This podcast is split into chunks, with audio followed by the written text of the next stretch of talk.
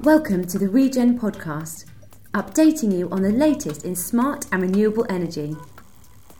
Regen takes time to digest the latest renewable energy policy, technology, and market development announcements and prepare them for you to make informed decisions about your business. This podcast is brought to you with support from the Esmee Fairbairn Foundation. The Esmee Fairbairn Foundation has been supporting Regen's community energy programme for three years.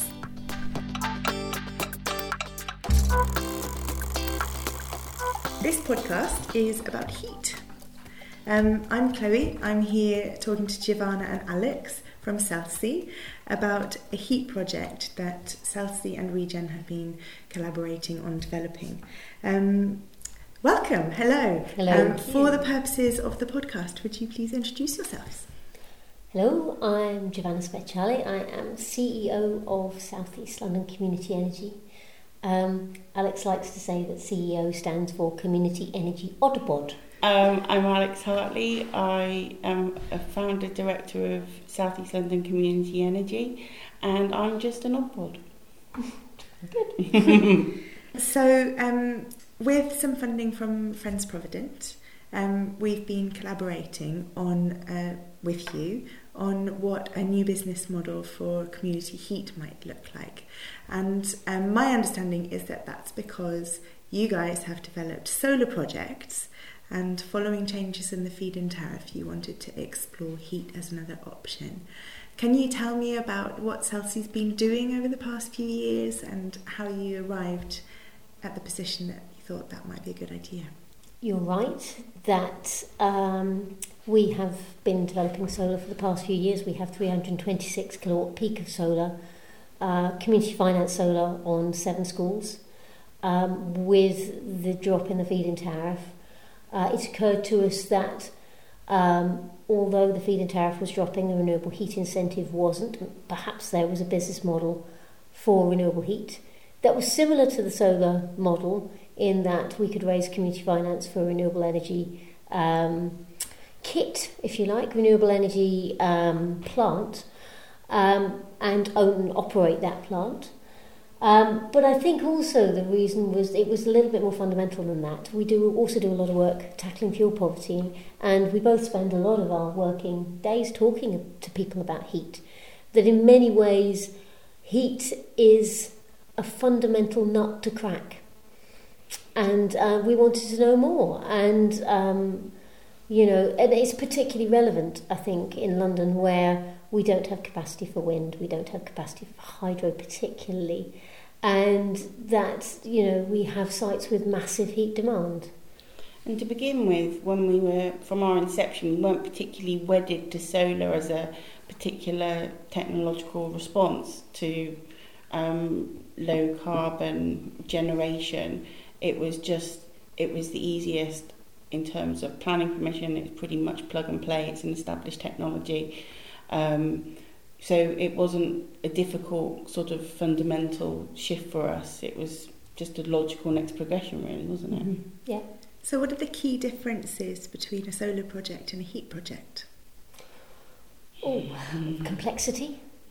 Um, the technology itself is less complex. With, with with solar, it's one technology. With renewable heat, it's a suite of possible technologies. So um, our first task was, in many ways, to identify what technologies would work. It's very context specific. Um, many renewable heat technologies will only work in buildings that are reasonably thermally efficient. Um, in many ways, I think renewable heat, the, the, the technology that generates the heat is only one part of a whole suite of factors that affect uh, whether that technology or whether you get effective production of heat. You know, it's very, very context specific. Um, it's also um, you've got to think about O and M You've got to think about operation and maintenance. Uh, most heat technologies will require a lot more operation and maintenance than solar PV. So with solar PV, you know, the challenge is all about getting it up there.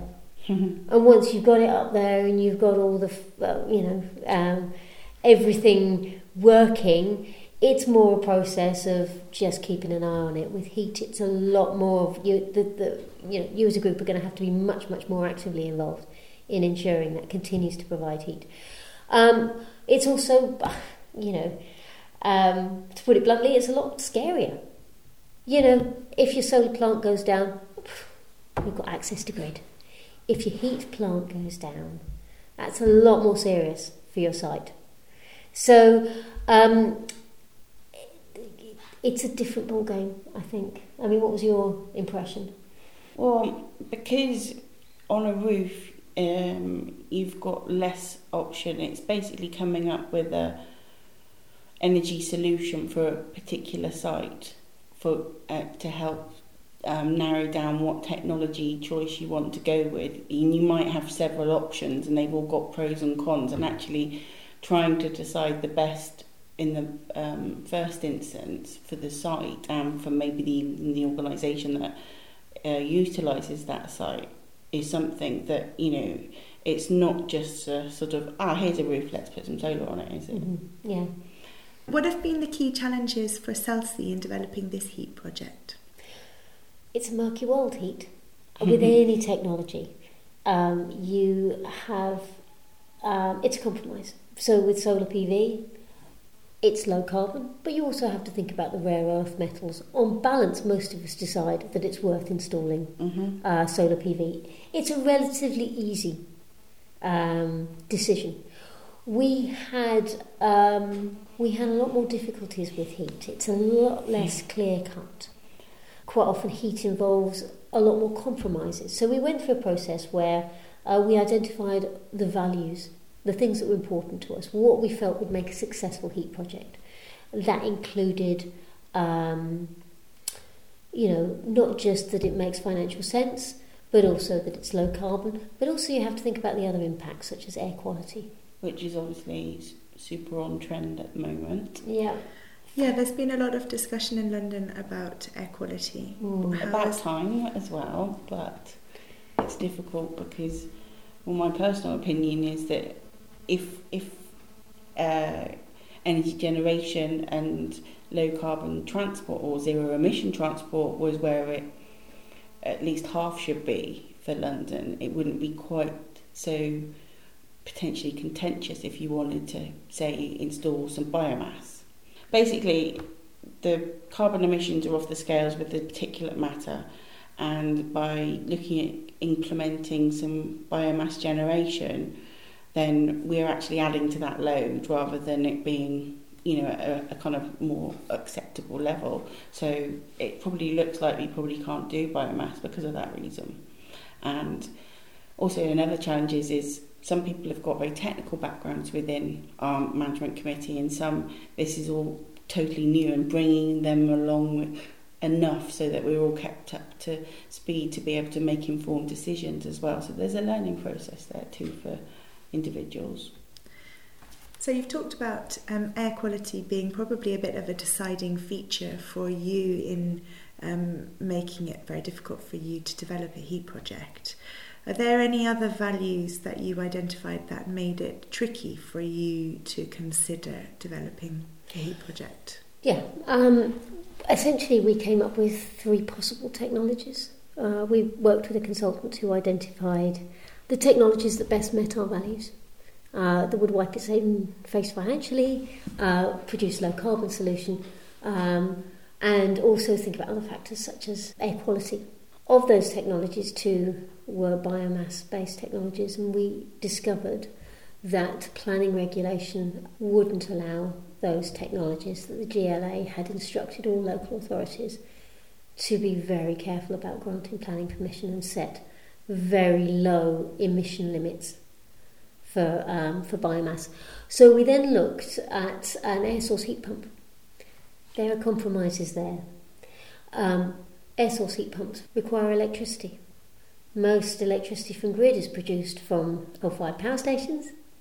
So you've got a lot of carbon intensity in the grid. So it's all a set of compromises. There is no one ideal renewable heat technology that would tick all the boxes for most people who consider themselves an environmentalist.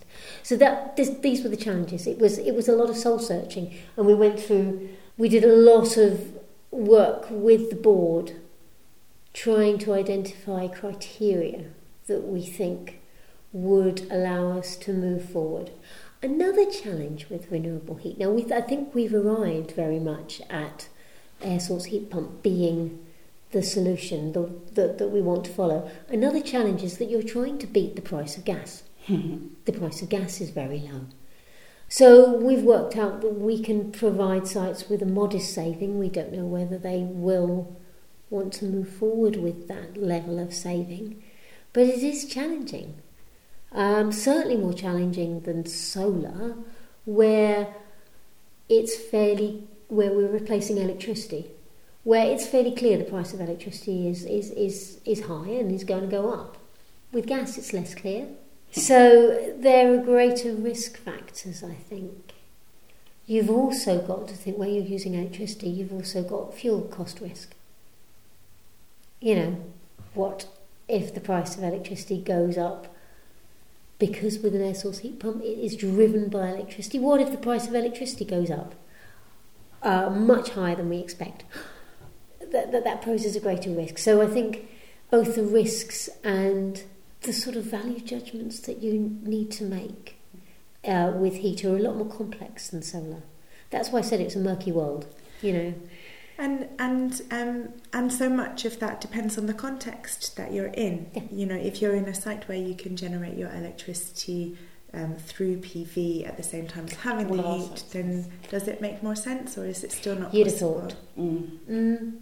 So, here's the problem with using PV. Typically, uh, when the sun is shining is when you want less heat. So technologically, they don't necessarily match up. And actually, on when you when you build it into your financial model, the cost of solar PV is actually more than the cost of grid. So, uh, although you're building in some security in terms of the, the, the fuel cost risk, because actually you know what the cost of that solar PV is going to be to you over over the period. Yeah, it, it's not a panacea. We're certainly considering installing solar PV, but it's not necessarily a remedy.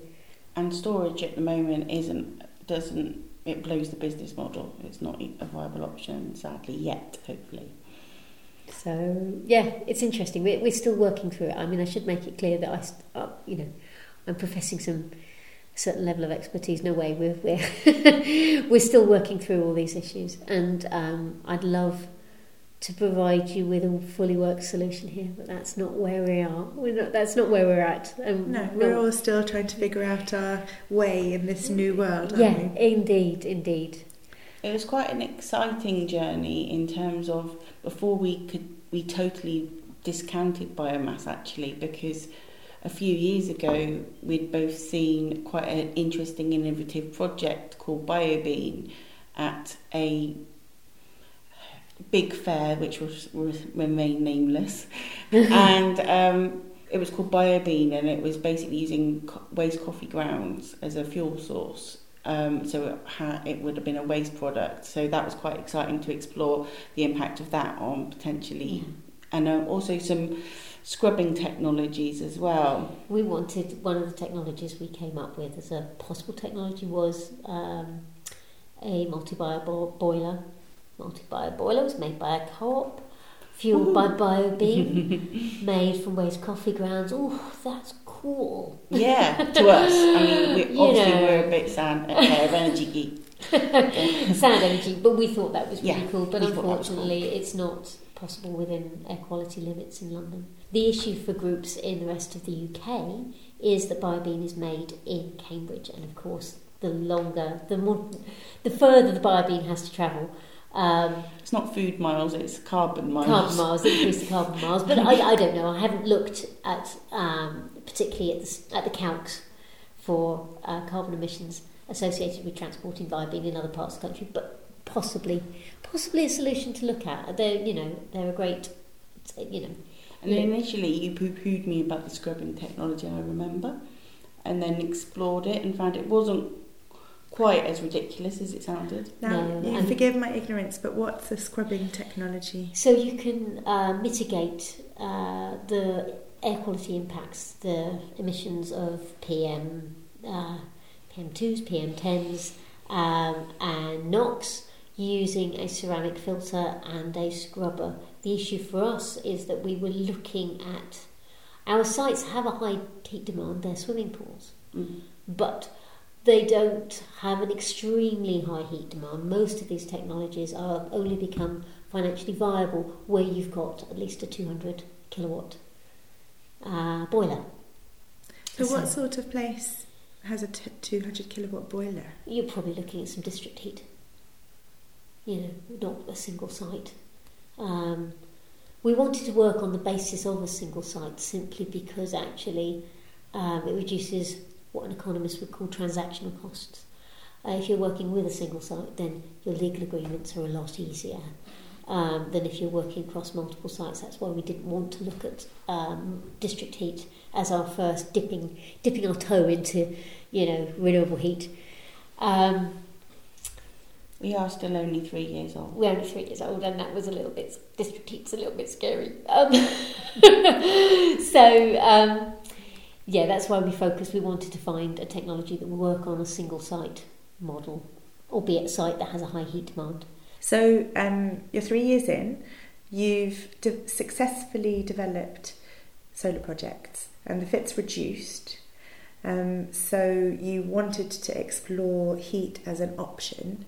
Now, I'm hearing that you're saying that you think that in the main, biomass is out, maybe air source heat pumps is a possibility. If air source heat pumps aren't a possibility, what is the future for SELCE? We've got lots of other things that we've almost got too many irons in the fire and pot- potential projects to focus on, haven't we? Um, this was just something quite close to our hearts, and it was also being commercially savvy because some of our sites um, we'd worked with on the PV projects had swimming pools and were quite inefficient buildings as well. So to actually benefit our existing partners in another way, as well as utilising the heat, and so that was the lowest hanging fruit to go for those first of all, and build on that in south east London where we're based. Yep. So we've got Certainly, with the generation, it would be back to solar. Thinking about making um, making solar work at the new feed-in tariff. It's just it's about cherry picking sites. I think mhm. um, we've started to work with other groups in London, and perhaps thinking about working in a more coordinated way across London to share good with practice, you know, um, but also maybe with um, collaborate collaborate on, on with with partners that may have sites across London. and share costs. Share cost, yeah. So I think there are, there are things that we can continue to do with renewable heat. But you know, the community energy group isn't just about generation. Definitely not. I think there are there are other um, energy efficiency based possible business models we can look at. Um, and you know, fuel poverty isn't going away. Mm-mm. It's getting worse. Yeah.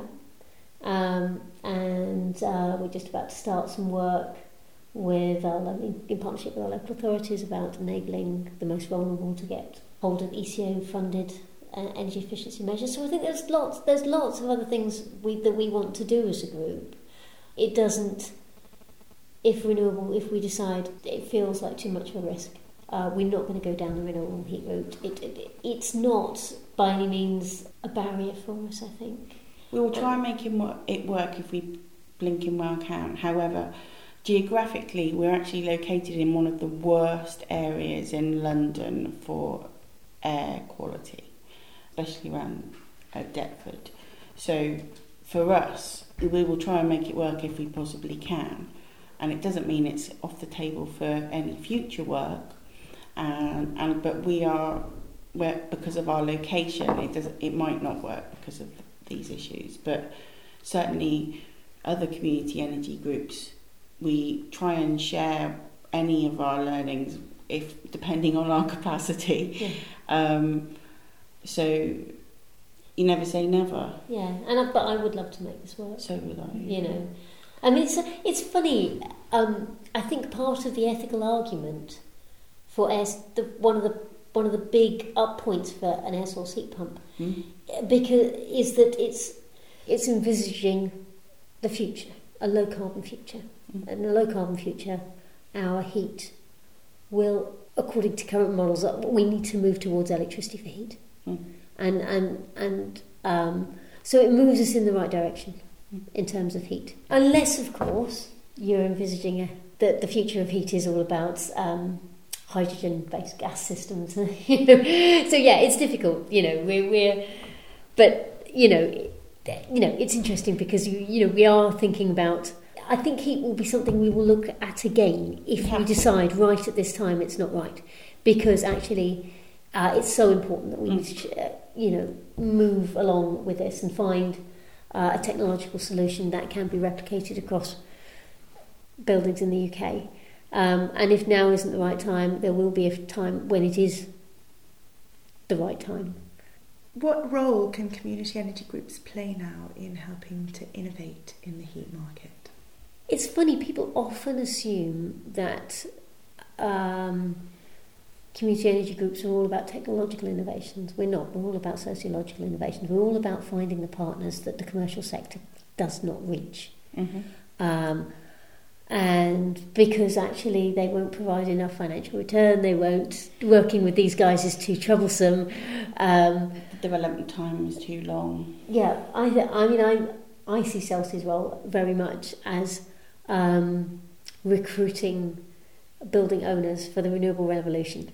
You know, um, and I think our role will be will will continue to be that is is is, is helping schools and community centres and um, in the case of our heat projects, leisure centres, um, all those buildings that we value as a community, um, all those sites to to include them in the future of energy. So yeah, and that's where we will continue to innovate, finding ways of working with people who wouldn't normally engage. And uh, you know, uh, that's a difficult kind of innovation to describe. It's you know, it's not a new whizzy gadget. Um, it's it's it's about finding new ways of interacting. Giovanna and Alex, thank you so much for joining me. That was really interesting, and I'm looking forward to sharing it with the rest of our community. Good. Regen is an independent not for profit that uses its expertise to work with industry, communities, and the public sector to revolutionise the way we generate, supply, and use energy. Join now. Membership is open to any organisation who supports our mission, and we will keep you informed, involved, and connected. Please visit www.regensw.co.uk.